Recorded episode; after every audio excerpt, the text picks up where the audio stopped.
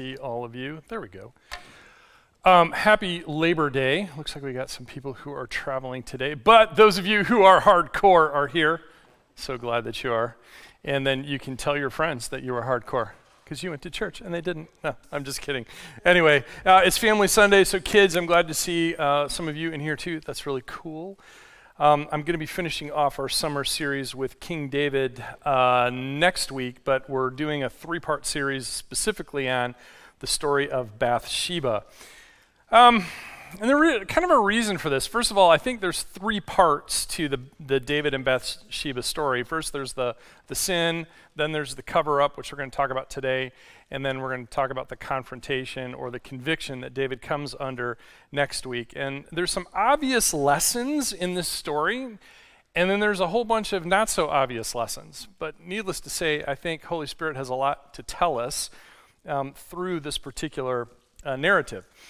Um, but also, and I think this is really interesting, is that there's a shift that goes on in the story. So when we when we start the David narrative, um, you've got this section where we talk about David before he's king. He's anointed, he has some exploits, he does some amazing things, um, but he's not made king. In fact, he's waiting to be king. And then he becomes king. That's kind of what we've been talking about this in, uh, entire summer. And then you have this story of David and Bathsheba, and there's a shift again in the narrative where we're not just talking about David's um, political and mi- military career, but we're actually focusing now on his family. And, and I've said this before and I'll say it again David is a horrible father. He's just, he's just lousy at it. And uh, not the best husband either. And, and so there's, there's this, this distinct shift that happens from shepherd boy, man on the run to king. We talked about that earlier this summer. And now the shift happens again almost as abruptly. It's like you've got one, one chapter where everything changes, and, and this is that chapter where we, we begin to talk about David and kind of his family and the royal household more than we're talking about his politics. So understand that that's kind of how the storyline is moving. Um, and last week, we read how David got himself into some trouble. Not some trouble, he got himself into a lot of trouble. Uh, he uh, sent his army off to war, and then he was up in the late at night, and he saw a pretty girl. Maybe he looked where he wasn't supposed to be looking. Maybe he stared just a little too long. But the long and short of it, and this is the PG 13 movie because it's, it's uh, Family Sunday, is that there's a little horizontal mambo and Bathsheba is going to have a baby. Right? And all of a sudden, things are, are, are different again because they've committed an adulterous sin. Now what? And that's the question. We left it there last week. It was just the fact that Bathsheba sent word to David and said, hey, guess what? can imagine how that conversation went. so now we're going to pick up the story and we're going to talk um, about um, the aftermath of that, or at least the immediate aftermath. So the bottom line here is David was complacent. He did what he wasn't supposed to do, and he sinned. And frankly, Bathsheba's uh, role or her part in all of this is quite debatable. I'm just going to say that up front. So let's pick up the story in 2 Samuel chapter 11. If you have your Bible or a Bible app, you might want to punch that in. Uh, otherwise, I should have it up on the screen for you. Uh, we're going to read through. I'm going to try to make some comments as we go along, and then I have a thought to offer at the end. So here we go. Remember, Bathsheba just let him know that she's going to have a baby. So David sent this word to Joab, that's his general um, who is out in the field with his army. Send me Uriah the Hittite, that's Bathsheba's husband. And Joab sent him to David. When Uriah came to him, David asked him how Joab was, how the soldiers were, and how the war was going. Yeah, real casual stuff like, so, how you been? Kind of a thing. Because there's this elephant in the room that only he and Bathsheba know about at this particular point. Now, make no mistake, David calls for Uriah from the front to bring him home because this is a cover up. There's no other way to describe it. There's, there's, no, there's no point in trying to sugarcoat it. It's that we, we've got to do something, and we've got to do something uh, very quickly because they basically have nine months to fix this. Fix this, whatever that means. So this is a, a cover up. It just seems like in today's world, when we're reading about one cover up after another, it's like, oh yeah, one more time. Yeah, things haven't changed that much, folks. I mean, human beings are pretty much the same as they've always been. And we'll talk more about that in a moment. So if Uriah and Bathsheba spend a little quality time together while he's home from the war, then the problem might just go away. More or less at least the parentage of the child might be questionable, but you know what? No one has to know. No one has to know. If we just, you know, little hookup here, it'll be great. No problem. But that darn Uriah, doggone him, he has to go and act with some integrity and mess up the entire plan. Because what does he do? Well, he goes and he stays with the servants in David's household. He doesn't go home. So imagine this. He comes home from the front. He has a conversation with David. But instead of going home to his wife, as was the plan, as what was supposed to happen, he goes, No, no, I'm going to stay with the uh, royal household. Now look what he tells the king. This is what he tells him very clearly. Uriah said to David, The ark and Israel and Judah are staying in tents, and my commander Joab and my Lord's men are camped in the open country. How could I go to my house? As surely as you live, I will not do such a thing. That's, that's what we call integrity. He sees what his brothers in arms essentially are having to deal with, and so he says, why, why, why should I get special treatment when they're all dealing with this? So not only does he do the right thing for the right reason, his actions stand in absolute stark, sharp relief against David's actions. David was complacent, but Uriah acted with honor. And he really he really points out what David should have done. Because remember, in the very first part of this, it says it was the springtime when kings go off to war when kings go off to war. And yet, at the very end of that same passage, it says, and David stayed in Jerusalem. So the honorable thing would, would be to lead his army instead of just sending them out. He was complacent. And Uriah showed him, showed all of us, frankly, how he should have behaved. So David gets this great idea. He goes, okay, so he didn't do what I wanted him to do. Couldn't manipulate him into that. Let's try something else. So he gets him drunk. This is a really interesting passage, kind of like this. At David's invitation, he ate and drank with him, and David made him drunk. But in the evening, Uriah went out to sleep on his mat among his master's servants. He did not go home.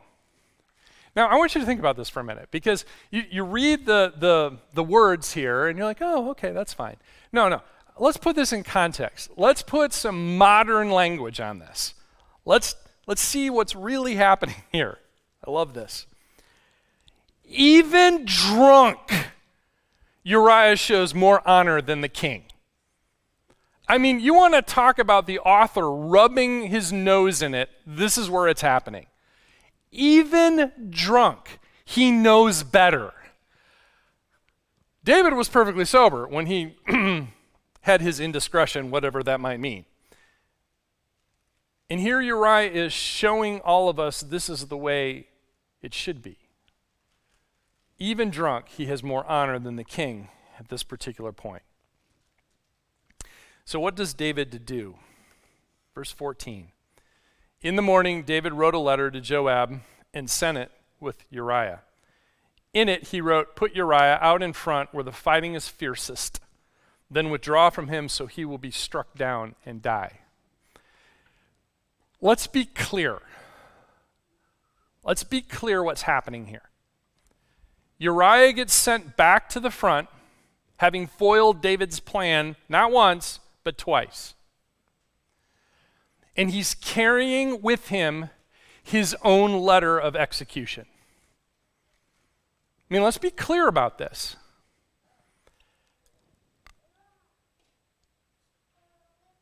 And of course, Uriah doesn't know it, and just what, two verses later, um, he's dead. David's problem dies on the battlefield. Now, there's something else that's quite interesting here, and I want to point this out because it struck me. David sends this note to Joab. Earlier in 2 Samuel chapter 3, Joab, um, well, he had a little argument with another general, a rival, ends up killing him. Now, Joab's a fabulous military commander. And so David doesn't want to lose him. And so David's punishment for Joab, I think this is really interesting. David's punishment was to publicly condemn him, and he pronounces a curse over Joab over Joab's family. A curse. This is what David does. In some respects, uh, Joab's murder of his rival could be justified on Old Testament grounds. It's not an argument that I want to, that's not a hill I want to die on, but you might be able to make that, make that argument. and here it is David now sending this letter, murderous, premeditated letter to Joab. There is a sick irony here. Do you agree? The very person that David cursed, he is now asking for his help in murdering his own rival. I don't know about you, that kind of makes me sick to my stomach a little bit. When you realize the characters that are in play here and what their backstories are, you realize that David has now taken someone that he stood in judgment over and has made him an accomplice to his own sin and crime. It's fascinating. It's sickening. It's just awful. It's funny to me, though, um, how the human condition, or I should say the human instinct, is almost always to hide first.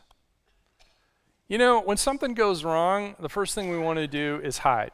Um, have you ever noticed that when you've said something, when you really stuck your foot in your mouth, or you've written an email and you hit send when you, you probably shouldn't have, or sent that text message or whatever, you know, have you ever noticed that the last person on earth that you want to talk to is the person you sent the message to, or the person you were talking? Have you ever noticed that? Yeah, yeah. I don't want to talk to that person. I can't look them in the face. Yeah, right. There's a certain amount of shame. There's a certain amount of embarrassment that's all a, a part of that. But there is the sense that we kind of want to hide. And, and the truth of the matter is, we know this is human instinct because we've seen this from the very beginning, the very beginning of, of, of the narrative. This is Genesis chapter 3. Then the man and his wife heard the sound of the Lord God as he was walking in the garden in the cool of the day. And they hid from the Lord God among the trees of the garden. But the Lord God called to, to the man, Where are you? And the way that this, this um, uh, uh, sentence, this, um, this particular passage is worded, the construction in Hebrew is that he's walking in the cool of the, day as if it were a, uh, something that was continuing. It was a very common thing for him to do, that this was just one of many. This was a, a, a, normal part of the practice that David had with, with Adam and Eve, or um, what God had with Adam and Eve. You were talking about David, and I got mixed up. No, but that God had with Adam and Eve. And he's, this, is, this is a common thing. And so when they don't show up, he's like, hey, where are you? It's God. He knows what happened. But read the rest of the story. He, meaning Adam, answered, I heard you in the garden, and I was afraid because I was naked, so I hid. I hid. And I really like this part because God kind of calls it out and he says, Who told you that you were naked? Who told you that? Have you eaten from the tree that I commanded you not to eat from? Well, yeah, that's why I hid. It wasn't really, you know, I was afraid of you. Why? Because I had done something wrong. So whenever we have that sense of fear, when we have that sense of, of um, kind of inner condemnation when we know that we've done something wrong. We want to hide it. It's part of the human condition. I, th- this is part of what we call original sin, and we're all born into it. And I know this because I love it when you're when you're when you have kids and the door's closed and they say things like from the other side of the door, "Don't come in here." Uh huh. Yeah. Or sometimes it's just a little too quiet in there, isn't it? that's a tip that you got to go investigate. So it's very true. But that, that, that's the case for this, I think. I think this is an, an important thing for us to consider is that um, human beings, we have this inner desire to hide when we've done something wrong or to try to cover it up or to deny it or to lie over it, but any, any way possible to distance ourselves from that discomfort. And yet, there's something else in this passage that I think is going on. I think that it's, that's really worth uh, paying attention to. So it's not just about the human condition, but there's also another piece of this, a lesson that we can learn. And I think the New Testament writer Paul actually illuminates this. Um, he writes to the church in Rome something very specific. Now, I want to be careful with these verses. I'll explain why as we go along. But in Romans chapter 1, there's a progression, there's something that we need to see. I want to read this. Romans 1, verse 18 The wrath of God is being revealed from heaven against all who suppress the truth by their wickedness. Now, I'm editing this for space and I'm editing it for, for time. But I want you to see the highlights. We're going to skip the stone across the, um, the surface of, of the scripture here. So, the wrath of God is being revealed from heaven against all who suppress the truth by their wickedness. For although they knew God, they neither glorified him as God nor gave thanks to him, but their thinking became futile and their foolish hearts were darkened. And they exchanged the glory of the immortal God for images made to look like a mortal human being and birds and animals and reptiles. In other words, they committed some idolatry, right? That's what Paul's talking about here. But he goes on. Therefore, God gave them over in the sinful uh, to the, or in the sinful desires of their hearts. They exchanged the truth about God for a lie and worshiped and served created things rather than the Creator. Okay, so we, we see this progression that they chose against God. And so God, uh, um, you know, basically allows them um, to have their way because God doesn't violate our free will. And he's addressing harshly those who have chosen against God. Now, um, I want to keep this PG 13, so I've, I've, I've um, edited some pieces of, of this out. Uh, you can read the chapter. I highly suggest you do because it's very interesting to read Romans chapter 1. But keep going, verse 28. Furthermore, just as they did not think it worthwhile to retain the knowledge of God, so God gave them over to a depraved mind. Okay, God's like, you know, if you don't want to pay attention to me, that's fine. Um, here's the result it's what we call in parenting natural consequences.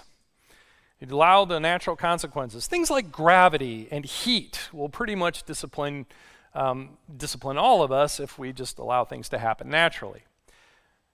But so God gave them over to a depraved mind so that they do what ought not to be done. Although they know God's righteous decree, they not only continue to do these very things, but also approve of those who practice them. Oh my gosh, that sounds like 21st century America, doesn't it? I got to be honest. There are things now uh, where black is white and white is black and right is wrong and wrong is right. I, I just. But the word tells us that we shouldn't be surprised. This is what happens.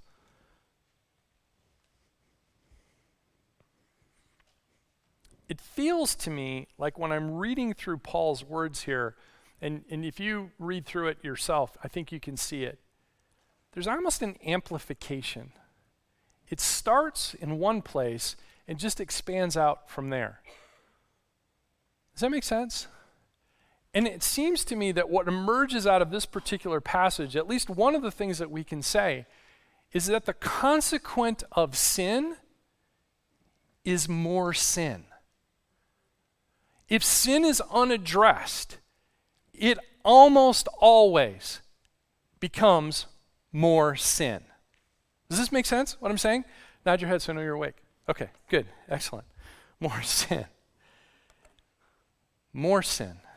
It expands. And I want you to consider that. And maybe you know somebody who's like this. You know someone who, maybe they have like a substance abuse problem. Okay, maybe, maybe that, that's an issue for them. But have you noticed that it's never just a substance issue problem? That there's always usually some financial issues there on top of it, and those financial issues and the substance abuse problem, when they're together, cause them to do other things that they don't want to really be doing. And usually, if you've got financial issues and a substance abuse problem, there's almost always relationship problems.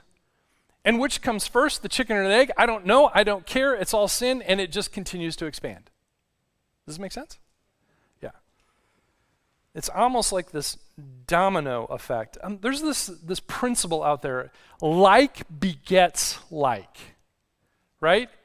So, um, you know, if you, if you have uh, two, two chickens, a rooster and, and a hen, and they get together, they're going to produce more chickens. They're not going to produce like donkeys, right? Like begets like. When you plant a seed in the ground, if the seed is, say, an apple tree, you're going to get an apple tree. You're not going to get a peach tree. Like begets like. It's a principle. The same thing is true is that if you have sin, sin begets sin. This is a principle. Think about it. This domino effect happens and it's, it just keeps expanding and expanding and expanding. Now, I'm not claiming to understand all of this. I really, I don't. I, I just am trying to make the observation. And it's certainly true for what we see in the life of David. What starts in adultery ends up in murder with accomplices. I cannot think of any sin that doesn't affect someone else at some level. None. Every sin has consequences for the people around you at some level. Now, it can be varying degrees. Mileage may vary. But the point is, is that, well, I'm only hurting myself. No, you're not. You're not. There's more to it than that. And there's almost always this expansive domino effect that happens within sin, especially if it's um, unaddressed. And the consequent of sin is more sin, very often. Like begets like. Now, I got a little worked up there, didn't I? Yeah. And it's a little warm in here, right? And it's a little depressing to think about. I mean, Here's the thing this, this is David. This is the man after God's own heart, right? I mean, that term we've learned is actually an idiomatic phrase that means that David was loyal.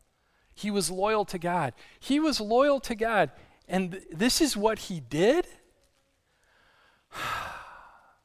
There's that little part of me that says, What hope do I have?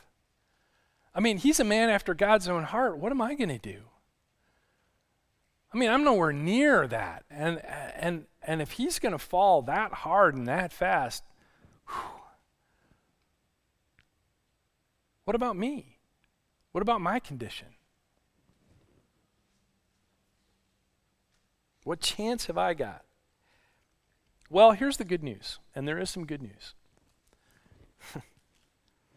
God happens to know human beings. He, he knows human beings in general. And here's the most beautiful thing I can say to you all day today He knows you specifically. Specifically knows you. He understands that. He knows what you're capable of. And He loves you anyway. And here's something else for you to consider He not only loves you, He likes you. Sometimes I think we forget that you can love somebody and not like them. You can ask my wife about that sometime. but we all do that. We can love somebody with our whole heart, and yet sometimes I don't like you very much. But here's the thing about God God loves you and He likes you. He might not like the things that you do, but it's not because that you're necessarily offending Him as it is, is that you are doing it in detriment to yourself. And God doesn't want that for you. God wants the best for you. He wants the best for his creation because he's the creator. And he knows you, and he loves you, and he likes you. It doesn't mean that you're perfect. We've all got junk. because the world is fallen and broken and no one gets out untouched. No one. So we've all got junk, we've all got stuff. But this is why he sent Jesus. I mean, this is the whole point to it. He understands the human nature. He understands that we need some help. And so what does he do? He sends us Jesus. And Jesus shows us the nature of God, which is grace and mercy and deep love and even like. That's the God. So sometimes around here we talk about this idea of come as you are, but don't stay that way. You know, we think that God has some things for each person, customized, tailored, couture, bespoke, just for you in your discipleship, in your following of Jesus, and He's He's got good things. So I don't know, maybe today it's one of those days where you're feeling the weight of something you're not proud of. Let's just call it what it is. You know, let's just say maybe you got some sin you're carrying around. I don't know. It may be a hurt, maybe a habit, maybe a hang up, it may be something else. I don't know what it is. But here's one thing I do know I know that God knows. I know that He knows what it is. And, and and the, the beautiful thing, I, I, I want you to hear me say this because I think this is so important for us. The same God who walked with Adam and Eve is calling out to you. Where are you? Where are you? That question echoes down through the millennia because it's not just a question to Adam, it's a question to all of us whatever it is that you're hiding, whatever it is you're not proud of, whatever it is that you would just like to distance yourself from, God knows. And He's still asking you, where are you? Look, if you're going to distance yourself from the discomfort, I get that, but don't distance yourself from God. Don't do that. Because He's asking, where are you? Maybe you're watching the dominoes start to fall. Maybe you're not. I hope not. I really do. But wherever you are and however you're feeling and the experiences that you're having, I want to give you something to do, okay? Because I don't know about you, sometimes I can't I can't just hear something, I got to do something. I got to feel it in my body, I, not just in my, my my mind. And I'm so thankful that that Jesus before he died gave us this ancient ritual. You know, we've got these little chalices here, they're pretty cool, right? And this represents something that, that Jesus did. And I, I, I've, I've been thinking about this for a long time now. But when, when we take this thing called communion, it ties us back all the way to Jesus himself, because this is something Jesus said do this. But it also connects us to the rest of the Christian world because every Christian does this. So you're not connected to history, you are connected globally. What a beautiful thought. That the same God who is calling after you, where are you, is calling after everybody that way. Because his heart is that big, his love is that deep, that he can handle all of that. So we're going to take communion together. And um, this is for you and God. So Dan's going to come and he's going to um, help us sing one more time. And while we're singing, when you're ready, take the elements. And maybe you might want to check in with God about whatever it is that's bothering you. Might be a good time to do that. At Thrive Church, we have what's called an open table. That means that if you're a follower of Jesus, this is for you. We want you to be part of this. If you're not a follower of Jesus, just let it pass by. Nobody's going to look at you funny. There's some evidence to suggest that it might be detrimental for you to take it if you're not a follower of Jesus. So, so don't put yourself in that situation. But if this is something that you profess to be a follower of Jesus, oh my goodness, this is here, this is for you. We want you to experience this with us. So, on the night in which he was betrayed, Jesus, um, he took some bread, which would have been really common on the table, especially under those circumstances. And after he gave thanks, he, he broke it and he passed it around to his disciples and he said, Take and eat this, and every time you do, I want you to remember me. And then he took a cup, again, pretty common element on the table. And after he'd given thanks, he passed it to his disciples and said, Take and drink. Every time you do, I want you to remember me. And I have to believe that in that moment, they didn't really understand what he was talking about, but there was a moment afterwards where they went, Oh, this is what he's talking about. And they remembered not just him and his ministry, but they also remembered his death and his resurrection. Because the resurrection changes everything. The resurrection puts you as a conqueror over death and what else? Sin. Sin. And so, that thing that you're carrying around with you, that thing that even David had, the man after God's own heart, the pinnacle of what we would say a follower of God, if he can fall, any one of us can, and he did, and so can we. But we have grace and we have mercy in the name of Jesus, and every time we take these elements, we remember that fact. Here's the thing Facts don't care about your feelings. So, however you're feeling today, the fact of the matter is there is a God in heaven who loves you, and he likes you, and he has great things in mind for you. Let's pray. Jesus, you're so good to us. You're so good to us. You give us these great stories in your word about people who aren't so different from us at all. And yet, you continually show your mercy and your grace and your holiness and your hope and your love and all of it. You, that's just the kind of God that you are. And I'm so grateful for that. And so, Lord, as we um, sing and as we take these elements, I pray, Lord, that, well, Lord, I pray that you would um, just spend some more time with us in a very real way. As Sophia prayed, we want your presence more than anything else, and may we experience your presence through these elements. Wesley called these means of grace, and, and I just pray that each one of us would experience a little bit of grace today, a little bit of what you have uh, available and what you have in store for each person. Holy Spirit, as always, you're welcome here.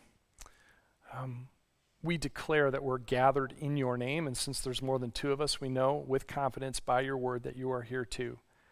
So, Holy Spirit, come, do the work that only you can do.